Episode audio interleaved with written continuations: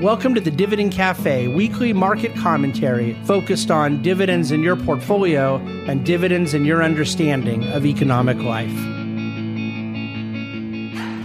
Well, hello. Welcome to another week's Dividend Cafe uh, podcast and video. Uh, what is today? Friday, May fourteenth. So middle of the month of May, and we, we actually finally had a pretty exciting week in the markets, and it's um, there haven't there haven't been that many. I mean, there's been plenty of up weeks and, and some that were really up, but more or less, you know, the almost entire year has just been a kind of slow grind higher. Something's a little more flat, something's a little more than a slow grind higher, but but not a lot of up and down volatility. There was that whole kind of GameStop saga at the very end of January that lasted for about ninety seconds. That created a little bit of volatility, and, and there's been, you know, a few days. But I mean, we're we're sitting here now halfway through the fifth month of the year, and this week there were, uh, what was it, Tuesday and, and Wednesday, excuse me.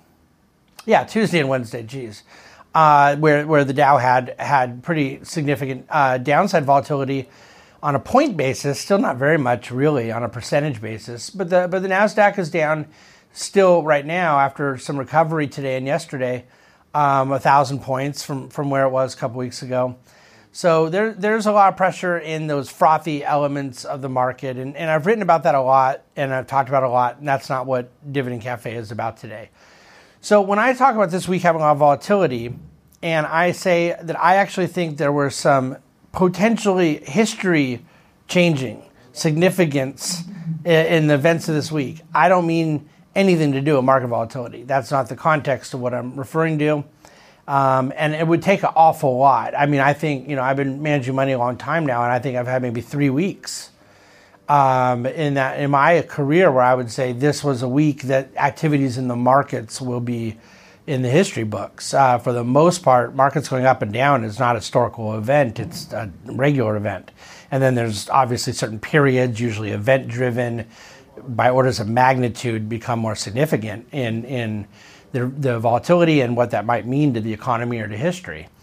But in, the, in this case, I'm referring to headline events, and, and I'm going to do my best to try to even connect these two headline events because they really are somewhat separate, and I'm going to draw some conclusions um, that people could totally disagree with, and, and there's good um, reason some may want to disagree with either one or both, but I believe both of them, and I'm going to share both of them. Um, you know, it, my podcast. So there you go. Okay. I believe that well before this week, uh, the case for investing in the midstream energy story was a really potent one. It was a really interesting one. We've been investing in it for a long time. We've been investing in it through the fracking revolution of the late two thousands, the first decade of the two thousands and the second De- the early part of the second decade of the two thousands. We stayed invested in it through a lot of distress. We changed the way in which we invested in it to, to optimize the reality of various conditions um, in the energy sector at large. So we've been in this and have made the case, and I've written about it, talked about it for a long time.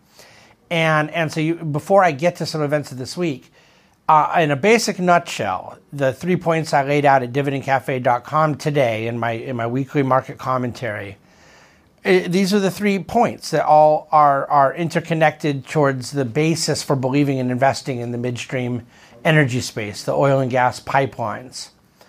Uh, one, my belief is that there is an insatiable need for energy in our country, from electricity production to heating our homes, to cooling our homes, to transporting Uh, vehicles um, and, and deliveries and cargo. Okay, this is not a very controversial statement. And this is not an environmental statement on either side of various debates. This is just like as basic, obvious a statement as anyone could make.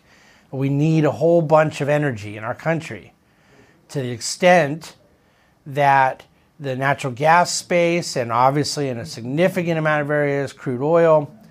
Um, the, the second point I'd make is that there's a lot of money to be made for those who will bring these aforementioned liquids that are needed to fuel energy in our country from point A to point B, which in this case is from the upstream point of production to the downstream point of consumption or, or usage, okay? Bring it from the producer to the user. Then the third point is specific that given number one and given number two, the pipelines represent the most environmentally safe and economically feasible and most scalable and most logistically efficient way to do that. And therefore, you make money doing something that has to be done, that can be done in the best possible way. I like that story. Now, then there's financial stuff that plays in, okay? So it is true that the index of these companies is yielding somewhere between uh, seven and ten percent, and that the spread that those yields represent is somewhere between five, six, seven percent. That, that's very compelling, but I'm just referring to the fundamental story first as to why I think this story makes sense. Mathematically, the reality is those yields are obviously very juicy and attractive and, and compelling. Uh, for income investors, they're very high. But the spread story is more important because it speaks to the relative opportunity. And then when you get spreads, you get not only to look at what a yield may be on an absolute basis, how much cash am I going to get? You can look at what that is comparatively, which is a way of pricing risk. It's a way of pricing expectation. It's a way of pricing value. And when you look at something that has had a long, long time of averaging two to three percent spreads, that's now averaging five to six percent spreads or higher, you have something that is potentially dislocated from its historical valuation. Now, I'm not sitting around saying, I can't wait till those spreads compress and that value comes way higher and, and I can go do a victory lap or something. First of all, they've already come way, way higher. And, and it's the last thing I want to do is celebrate it, not just to avoid jinxing it, but because of the, because of the economic reality. I have clients that want the cash flow. And and so at the lower prices, as we're buying more, we're delivering a higher yield to them. I have clients that um, want a higher cash flow in the future. And to the extent that we're reinvesting, more, getting more shares of this high income producing asset, the lower the price and the higher the yield spread, I, I'm in no rush to disrupt that party. But the party's going to get disrupted. Okay, this will reprice at some point, and everyone's going to be happy about it. I'm just simply saying I'm not in a rush to to to have that happen. But this is all before this week. And the only thing that, to speed things up a little bit, that I want to say that took place this week is uh, something that happens every now and then, which is the things in our life that we take for granted, and I mean everyone, for, and I don't mean it derogatory, and I don't mean it as a character assessment. I just mean naturally. I don't think people, when they're lighting up their barbecue grill, Um, that that is a built-in, or so they're thinking about how the gas gets in there. And I don't, and I don't think most people understand when they buy a battery-powered car that that electricity to uh, on those batteries had to be powered somehow. And I don't think people think about whether or not it's coal or gas or oil that's powering or producing the electricity that they may necessarily be using. Um, there's a whole lot of things that we take for granted because that's the point. You just sort of want to be a passive user of something and let the behind the scenes stuff speak for itself. And yet, when the largest pipeline in the country is um, viciously attacked by cyber criminals and shut down, and lines are going around the building to get gas in parts of the East Coast, and we go multiple days with no real understanding of when we're going to get back online, the fact of the matter is, all of a sudden, the pipeline conversation becomes very real. And the necessity of having access to the transportation of fuels that fuel the energy needs of our society. We are underbuilt on pipelines in this country. And, and we kind of got to see it this week because there was no other alternative. It isn't like they said the hackers, the criminals, the gangsters got this pipeline. Well, let's go get it from pipeline B or pipeline C or pipeline D, because this was the only party. This was the only game in town. And they said, okay, well, we got to put the other two ways that we transport oil and gas in our country is truck and rail. And they go, okay, well, let's get it on a rail, and then it's going to come from Canada or from here, from there. It was going to take four, five, six days, and a big bill, uh, uh, inadequacy of supply at that. The truck, same story, even slower, even less supply. You can't flick a switch and get truck and rail as an emergency backup for transporting, and you don't have enough pipelines built. And I think that this week, in the most non-political comment I could possibly make, um, we see on an economic basis and on an energy sector basis a reinforcement of the need for greater infrastructure and more infrastructure that serves this need in the economy, and that is highly investable, in my opinion, for the reasons I mentioned earlier, a business model that we like and economics that we like. Now, put that on pause for a second, and then the second story is this, these hackers related to this pipeline story, well, they got paid off. And I think it's one of the most stupefying stories I've seen. I am so oblivious right now to so much of what's happening in national politics because I'm so disgusted by almost all of it and so turned off by a lot of things, including things that are happening within the political party I've been a part of my whole entire life, that I don't pay attention to a lot of this stuff for good reason. And yet this is a story that got my attention. We paid... And when I say we, I mean the powers that be behind this pipeline, the ransom. This was a malware um, situation. It, it was going to require their payment to then them get the, shut this down and allow oil and gas to uh, to resume flowing from through these lines to get to its end user so that all the end needs could be met. Uh, five million dollars, totally untraceable Bitcoin, gone. And they're not going to catch the people who did it by way of transferring the funds. They're not going to recover the funds. That's in the wind. And I believe that there's absolute... If someone believes it can't happen again or won't happen again, they just believe something that, like, I I, I don't think belongs in reality, okay? I'm, I was going to say something meaner. This is a big deal.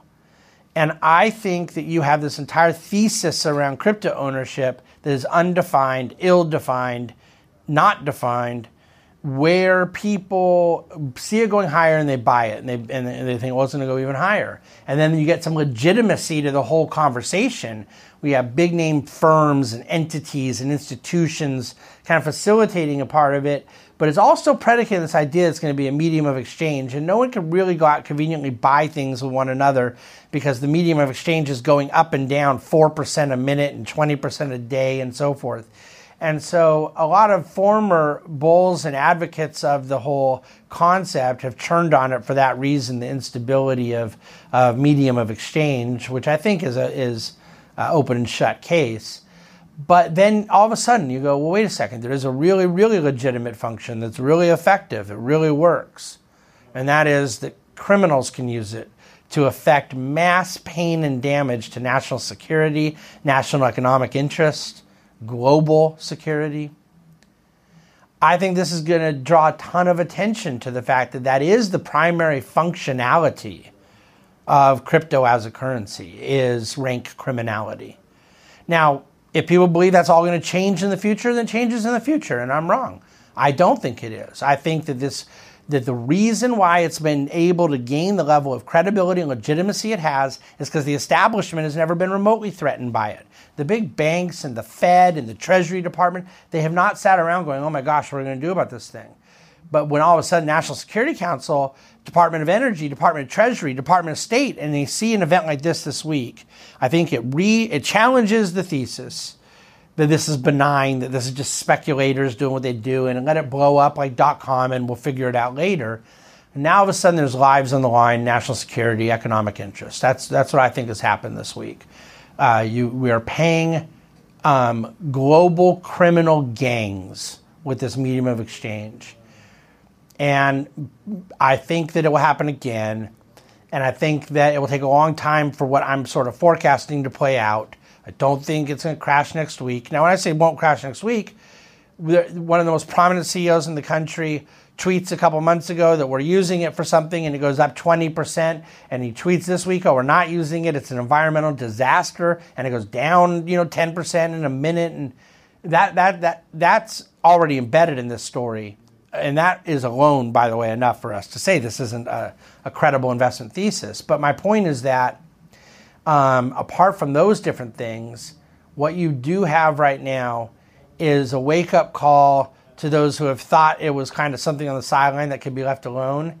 that have all along had the power to squash this thing like a bug, as far as the mainstreaming of it, which is where its price premium has come from. The price premium has not come from people building an alternate society, just in case you didn't know that. The price premiums come because people thought it was going to be mainstreamed, and I think that that thesis has taken a hit. And so when you look at the pipeline story and this crypto story, I believe this is a week that is not like right now today, like when nine eleven happened or, or things like that, that history has changed. I think that this is kind of a week in which a couple of things happen that are going to have profound implications going forward. We may not see all of that for a while. So there's the taming of my own melodrama, but I think I think you get the point. So it's been it's been an interesting week, and we'll continue to follow all these stories uh, to to challenge our own investment theses. Um, but but I hope this is at least of interest to you. Uh, you're certainly welcome to disagree on one count or both counts, but um, I do have a lot of conviction in these two things, and I look forward to engaging anyone who has further questions about it, and I certainly hope that I'm wrong on some of what I've said. Um, but with all that, uh, thanks for bearing with me. Uh, thanks. I hope you've had a wonderful week. It's certainly been a very adventurous one, and and we'll be back uh, next week as always. Thanks for listening to and watching The Dividend Cafe.